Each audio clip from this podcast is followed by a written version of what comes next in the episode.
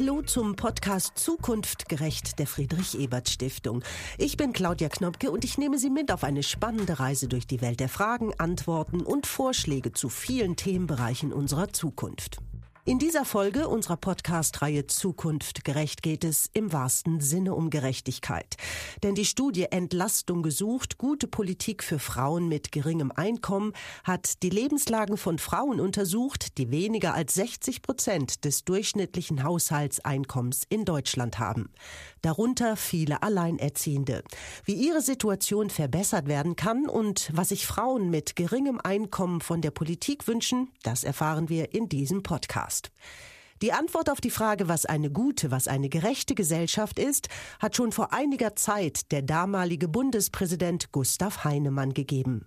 Man erkennt den Wert einer Gesellschaft daran, wie sie mit den Schwächsten ihrer Glieder verfährt.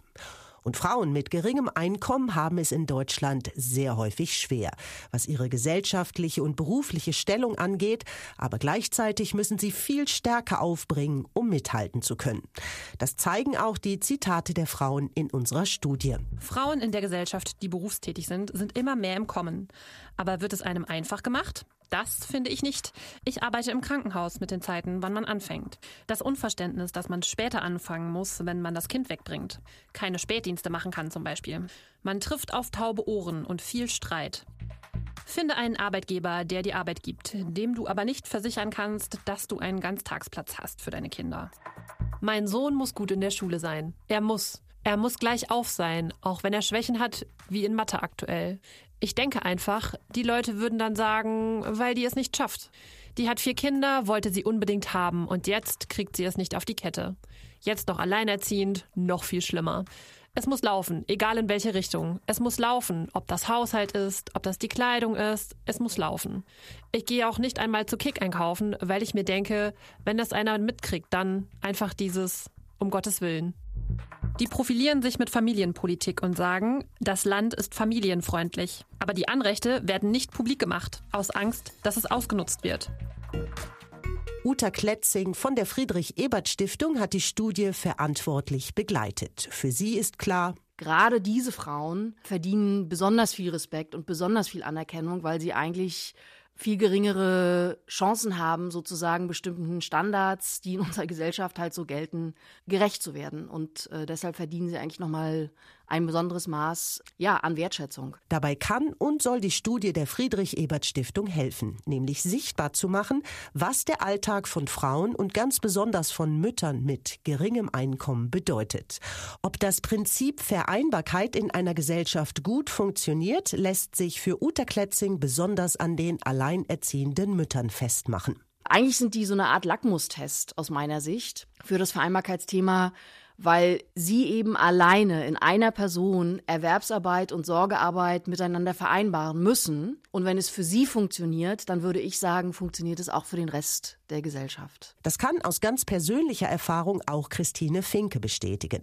Sie ist alleinerziehende Mutter, aber auch eine Sprecherin in der Sache der Alleinerziehenden und sie ist Autorin.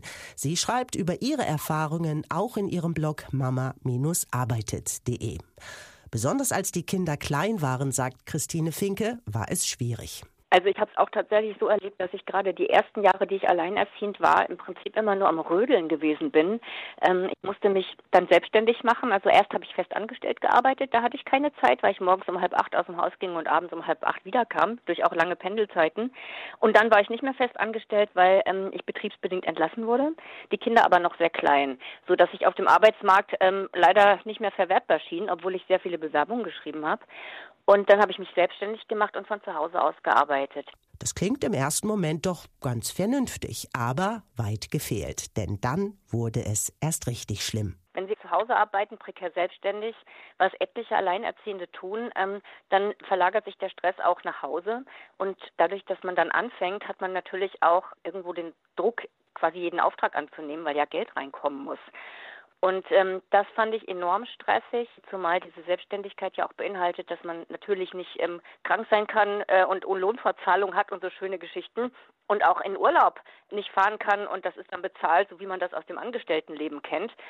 Und ähm, ich habe tatsächlich sogar an Weihnachten, am Heiligabend und an ersten und zweiten Weihnachtsfeiertagen in einem Jahr Aufträge abgearbeitet, weil das einfach sein musste. Ich hatte Deadlines und ich habe diese Aufträge angenommen, weil ich diese, was weiß ich, 1000 Euro eben einfach brauchte. Christine Finke engagiert sich auch politisch. Sie möchte mehr Flexibilität in die Köpfe und in die Arbeitsstrukturen bringen. Sie weiß, dass das eine schwierige und vor allem langwierige Aufgabe ist, aber, so sagt sie, es gibt ja auch Beispiele aus Nachbarländern, dass es funktionieren kann sag jetzt mal, wie in der Schweiz das so läuft, da gibt es Arbeitsverträge von 10 bis 100 Prozent. Es gibt 30 Prozent Arbeitsverträge, 70 Prozent Arbeitsverträge, einen ganz großen Gestaltungsspielraum.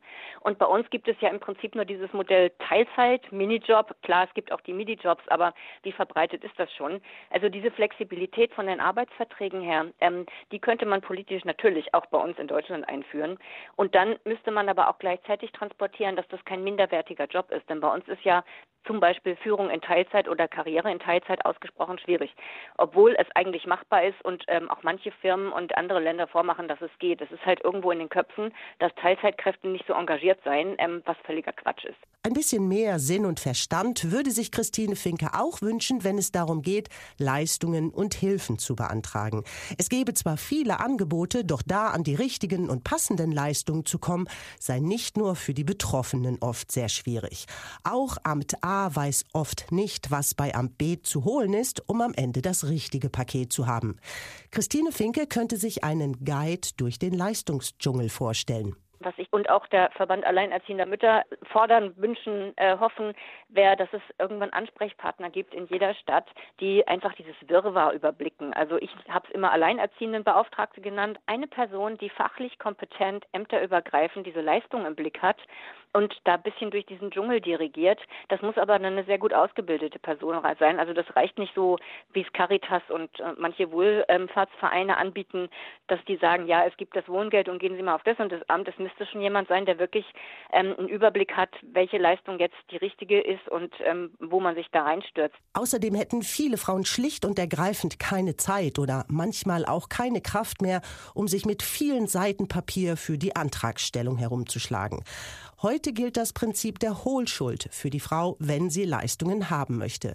Auch da könnte der Staat umdenken, findet Christine Finke. Es heißt dann ja immer, ja, es gibt doch dies und das und kümmert euch mal. Manche können es halt nicht, gerade wenn sie sehr überlastet sind, wenn man kleine Kinder hat und dann noch jobbt und Sorgen hat und oft ist man dann ja noch in der Trennungs- oder Scheidungsphase, da hat man so viel Zeugs zu tun und dann noch ähm, auf Ämter zu gehen und sich das alles anzutun, ist für manche dann eine unüberwindbare Hürde, denn es haben so viele Menschen Angst vor Formularen und holen sich dann eben ihr Geld nicht ab. Und darunter leiden am Ende die Kinder, die dann in Kinderarmut mitleben. Ähm, und das hat der Staat zu verantworten. Also ich denke, da muss man von der Hohl zur Bringschuld. Ähm, der Staat ist verantwortlich, dass die Familien ihre Leistungen auch abrufen können. Ganz praktisch würde es Christine Finke gerne auch dann angehen, wenn es darum geht, ein Angebot in ein anderes umzuwandeln. Was wäre denn, wenn die Alleinerziehende statt einer Mutter-Kind-Kur eine Haushaltshilfe für das Geld bekommen könnte?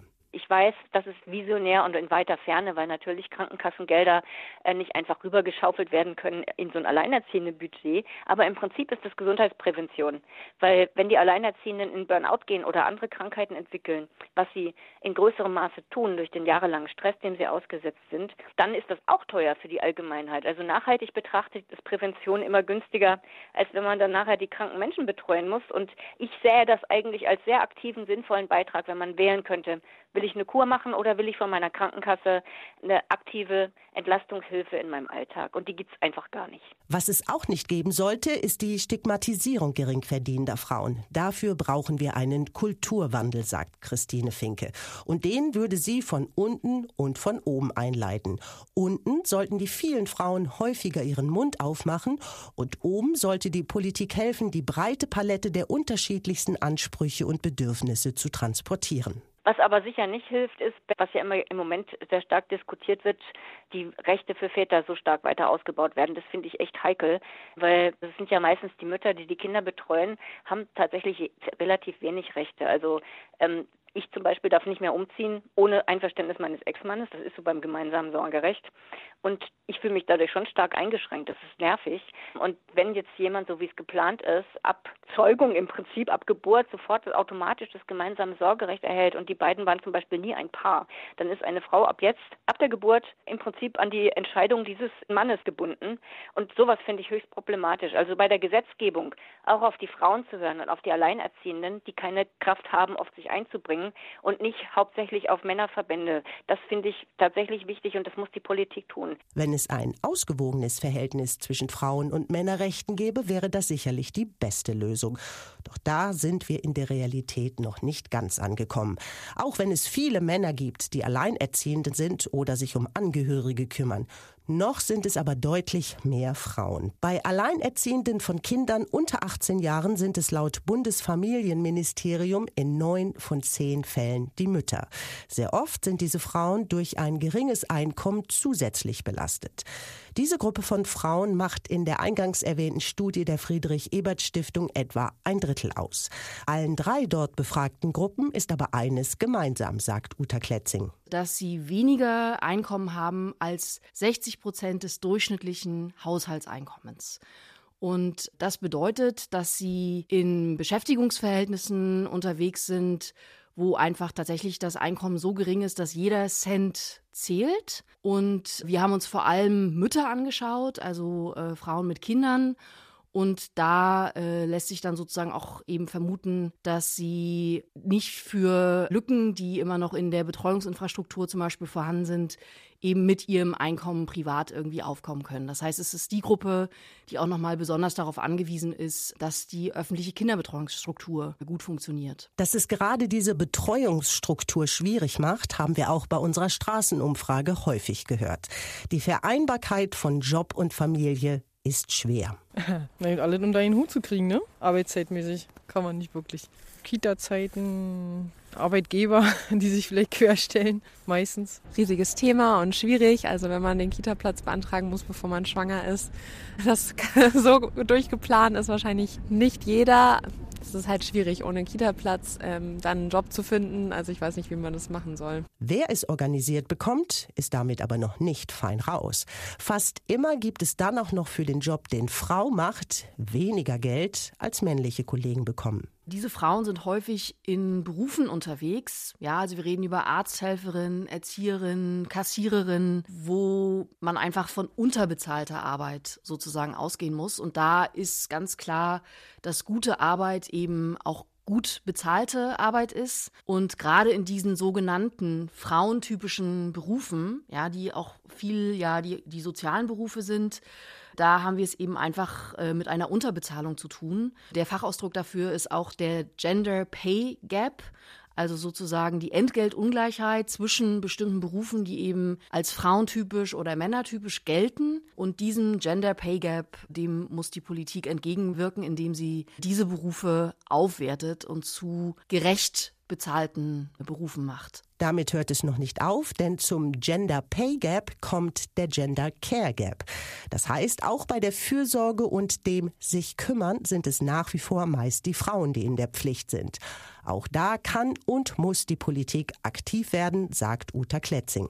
Also gute Arbeit ist eben auch vereinbare Arbeit. Das heißt, der Erwerbssektor muss einfach viel mehr die Fürsorgearbeit, die sozusagen Frauen wie Männer zu Hause leisten, einfach mitdenken. Und da geht es darum, dass die Politik eben auch ganz gezielt Arbeitgeber da unterstützt, aber eben auch in die Pflicht nimmt, dass sie eben entsprechende Arbeitszeitmodelle für Männer und Frauen, die eben Fürsorgeverpflichtungen haben, ermöglichen. Das erfordert viel Umdenken, politisch und gesellschaftlich immer noch, wie uns bei unserer Straßenumfrage bestätigt wurde. Ganz besonders, wenn es um die gerechte Bezahlung geht. Ich glaube, dass es alte Strukturen sind, die immer noch so bestehen und die müssen auf alle Fälle schnellstmöglich bereinigt werden. Es ist halt so dieses Patriarchat, was über Jahrhunderte errichtet wurde und da werden die Frauen wirklich benachteiligt und das ist eigentlich nicht notwendig. Bei gleicher Art, wo gibt es denn sowas? Also es ist un unglaublich. Um den Gender Pay Gap zu schließen, ist für Uta Kletzing auch Mindestlohn ein Stichwort.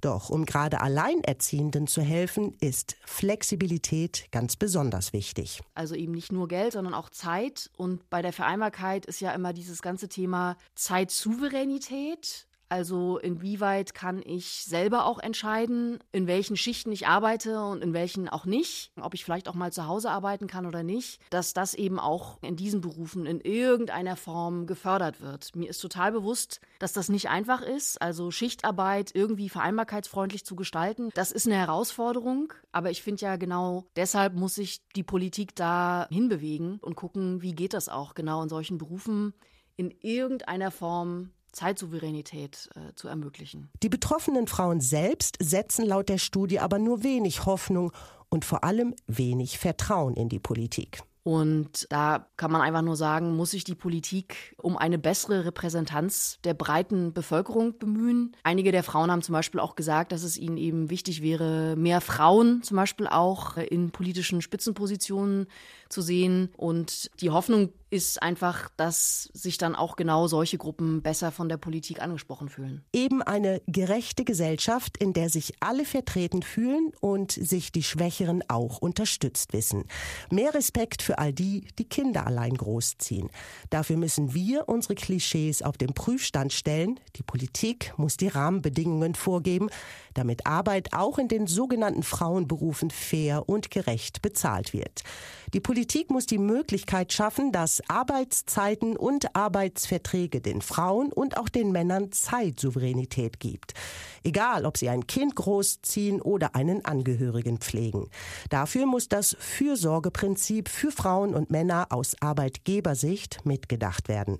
Da müsse die Politik unterstützen, aber auch einfordern.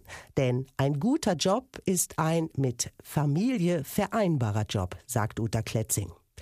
Ich sage danke fürs Zuhören bei Zukunft gerecht, dem Podcast der Friedrich Ebert Stiftung. Bis zur nächsten Folge.